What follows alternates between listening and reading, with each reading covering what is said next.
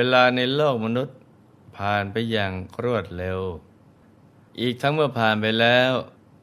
ก็ไม่ผ่านไปเปล่า ยังได้นำความแก่ชรา ความเสื่อมของสังขารมาให้สำหรับชีวิตของนักสร้างบารมีนั้น ต้องไม่ปล่อยให้สังขารเสื่อมไปเปล่า แต่ต้องสร้างบุญไปพร้อมๆกับเวลาที่ล่วงเลยไป ยิ่งอายุเพิ่มขึ้น บุญบารมีก็ยิ่งต้องเพิ่มพูนขึ้นตามไปด้วย การใช้ชีวิตให้ผ่านไปโดยการสร้างบุญบารมีเช่นนี้ ได้ชื่อว่าเป็นผู้ไม่ประมาทในชีวิต และได้ใช้ชีวิตอย่างคุ้มค่า สมกับที่ได้มาเกิดเป็นมนุษย์ มาพบพระพุทธศาสนากันนะจ๊ะ มีวาระแห่งสุภาษิตในสัพปริสสูตรความว่า สัตบุรุษผู้ครอบครองทรัพย์ ย่อมเป็นไปเพื่อประโยชน์ เกื้อกูลแก่คนหมู่มาก เทวดาย่อมรักษาเขาพวนทำคุ้มครองแล้ว เป็นปหูสูตร สมบูรณ์ด้วยศีลและความประพฤติ เกียรติยศย่อมไม่ละผู้ตั้งอยู่ในธรรม ใครจะสามารถ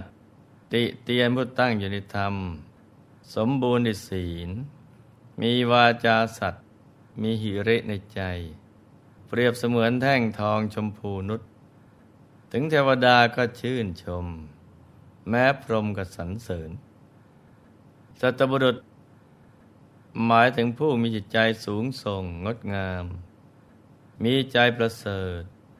และสมบูรณ์ด้วยคุณธรรมอันเป็นโลกุตระ เป็นคนกตัญญูกะตะเวที มีปัญญาสอนตัวเองได้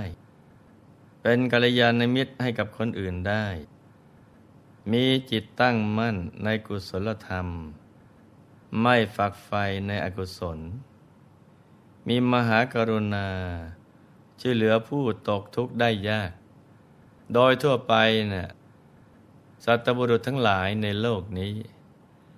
เป็นผู้มีดวงปัญญาแจ่มใส สามารถแยกแยะได้อย่างแจ่มแจ้งว่า สิ่งใดเป็นประโยชน์มาก สิ่งใดเป็นประโยชน์น้อย หรือสิ่งใดไม่เป็นประโยชน์ จะรู้แจ้งทั้งในโลกนี้ และหนทางที่จะไปสู่ปรโลก พระบรมโพธิสัตว์ทั้งหลาย ได้ชื่อว่าเป็นสัตบุรุษเพราะทุกภพทุกชาติที่เกิดมานั้น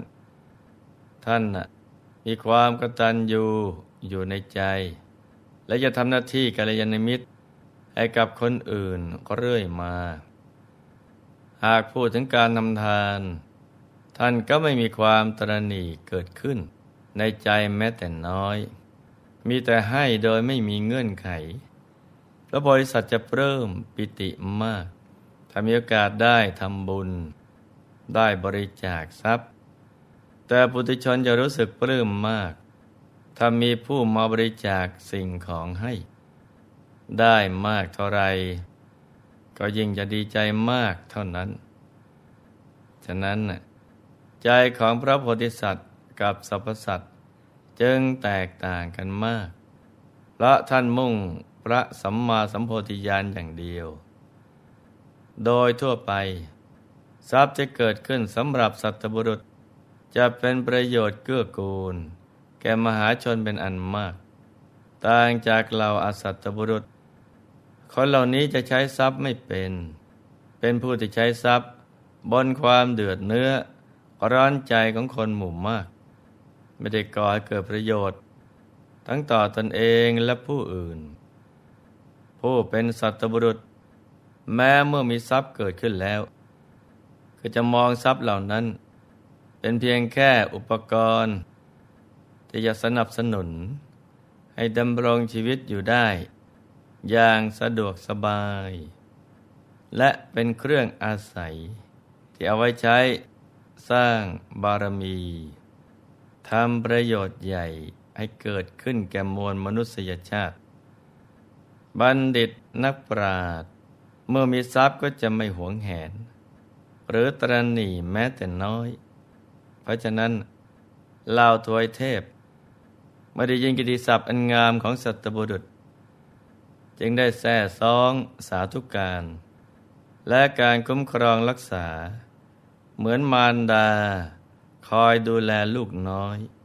เหมือนดังเรื่องเส้นทางสู่ความเป็นมหาเศรษฐีพระเดบรรลุพระ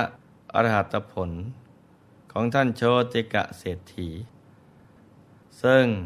หลวงพ่อจะค่อยๆทยอยนำมาเล่าสู่การฟังนะจ๊ะ ท่านโชติกาเศรษฐีนี้นับว่าท่านเป็นสัตบุรุษ คือเป็นผู้เชื่อมั่นในพระรัตนตรัย เป็นบุคคลตัวอย่างของผู้ที่ทำบุญเพื่อความเจริญรุ่งเรือง ของพระพุทธศาสนา เห็นแก่ประโยชน์สุขอันยิ่งใหญ่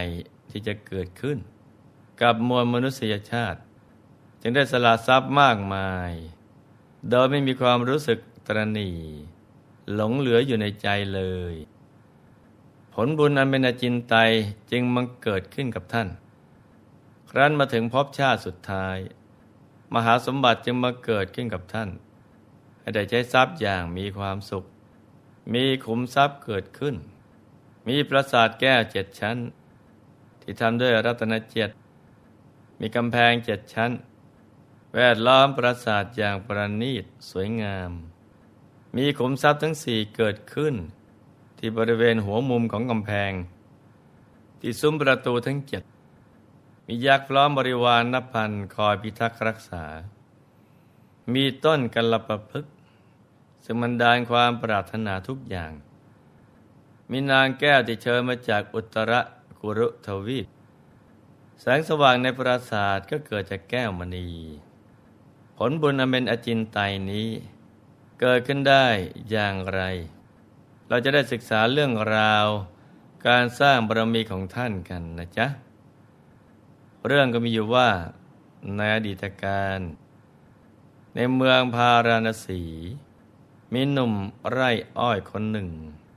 ได้ช่วยกันทำไร่อ้อยกับพี่ชาย วันหนึ่ง น้องชายได้เดินถืออ้อยมาจากไร่ ในใจก็คิดว่าจะให้พี่ชายท่อนหนึ่ง ส่วนอีกท่อนหนึ่งก็จะเอาไว้ดื่มเอง ระหว่างทางก็พบกับพระปัจเจกพุทธเจ้า ซึ่งท่านเพิ่งออกจากนิโรธสมาบัติเหาะมาจากภูเขาคันธมาศทันทีที่ได้เห็น ก็เกิดจิตเลื่อมใสได้ถวายน้ำอ้อยจนเต็มบาทซึ่งอ้อยในสมัยก่อน เพียงแค่เอามีดตัดลำอ้อย น้ำอ้อยก็จะไหลออกมาทันที เหมือนน้ำไหลออกจากกระบอกไม้ไผ่ ที่เป็นภาชนะบรรจุน้ำอย่างนั้น ไม่ต้องมีเครื่องหีบเหมือนสมัยนี้เมื่อพระบัจเจกพุทธเจ้า ฉันน้ำอ้อยแล้ว นมไร่อ้อยก็เกิดความปีติ อยากถวายอีก จึงคิดว่า ดีหนอ หากพระคุณเจ้าของเรา จะดื่มน้ำอ้อยอีก เราคงจะได้บุญมากกว่านี้ แต่ของเราหมดเสียแล้วเหลือแต่ส่วนของพี่ชาย เอาเธอ ถ้าหากพี่ชายจะคิดเป็นเงิน เราก็จะจ่ายตามที่พี่ต้องการ หากพี่ชายต้องการส่วนบุญ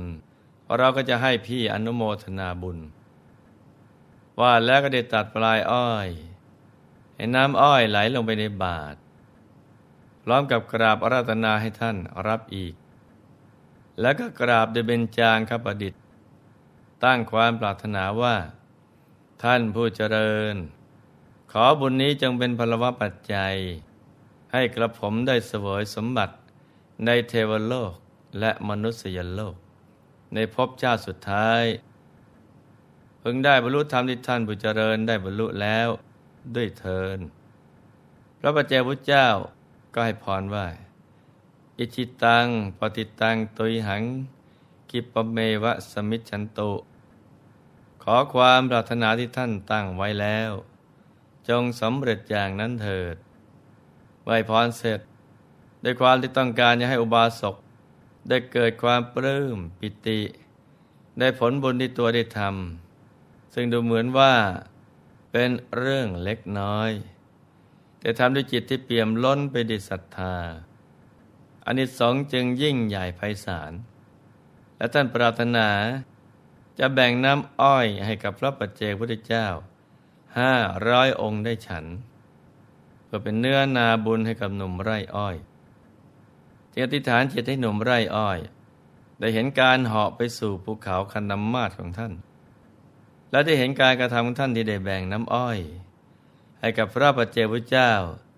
ได้ฉันทั่วถึงทั้งห้าร้อยองค์มนุมไร่อ้อย ได้เห็นเหตุการณ์นั้นทั้งหมด ก็บังเกิดมหาปิติเป็นอย่างมาก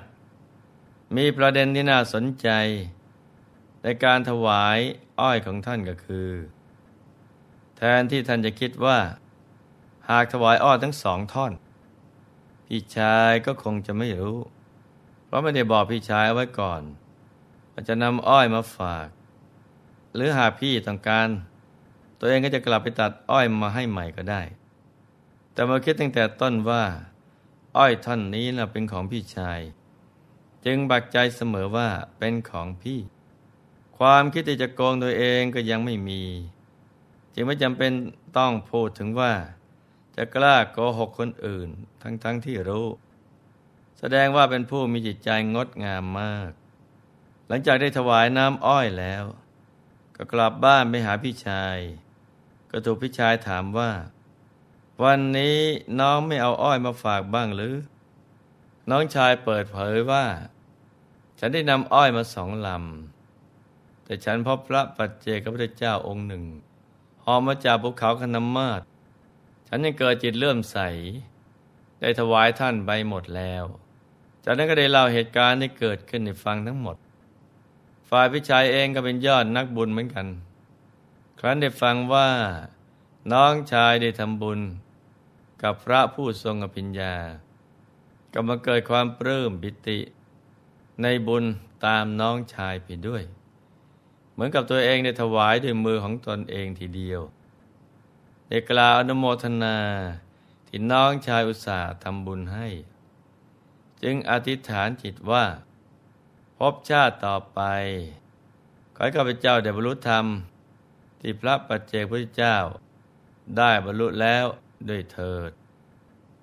ในจากน้องชายยังอยากมีความสุขในทางโลกอยู่ จึงปรารถนาสมบัติทั้งสามอย่าง คือขอให้ได้ทั้งมนุษย์สมบัติสวรรค์สมบัติ และพบเจ้าสุดท้ายให้ได้นิพพานสมบัติสมวิชาปรารถนาพระอรหัตผลอย่างเดียวด้วยผลในการอธิษฐานที่แตกต่างกัน ของสองพี่น้องผู้ใจบุญ จึงให้ผลต่างกัน ซึ่งเรื่องราวจะเป็นอย่างไรบ้างนั้น กายมาติดตามรับฟังกันต่อในวันถัดไปนะจ๊ะสำหรับวันนี้ก็ให้ลูกๆทุกคน มันสั่งสมบุญกันให้เต็มที่ จะได้ดูหมิ่นในบุญว่าเล็กน้อย การกระทำทุกอย่างล้วนมีผลทั้งสิ้น เมื่อทำบุญแล้วก็อย่าลืมอธิษฐานจิต ให้ได้บรรลุมรรคผลนิพพานด้วย แล้วสักวันหนึ่ง แรงอธิษฐานของเราก็จะสำเร็จ เป็นความจริงกันทุกคนนะจ๊ะ ในที่สุดนี้ หลวงพ่อขออำนวยพร ให้ทุกท่าน มีแต่ความสุข ความเจริญรุ่งเรือง ให้ประสบความสำเร็จในชีวิต ในภารกิจหน้าที่การงาน และสิ่งที่พึงปรารถนา ให้มีมหาสมบัติจักรพรรดิตักไม่พร่องบังเกิดขึ้น เอาไว้ใช้สร้างบารมีอย่างไม่รู้จักหมดจากสิ้น ให้ครอบครัวอยู่เย็นเป็นสุข เป็นครอบครัวแก้ว ครอบครัวธรรมกาย ครอบครัวตัวอย่างของโลก ให้มีดวงปัญญาสว่างสวัยได้เข้าถึงพระธรรมกาย โดยง่าย ได้เร็วพลัน จงทุกท่านเทินธรรมกายเจ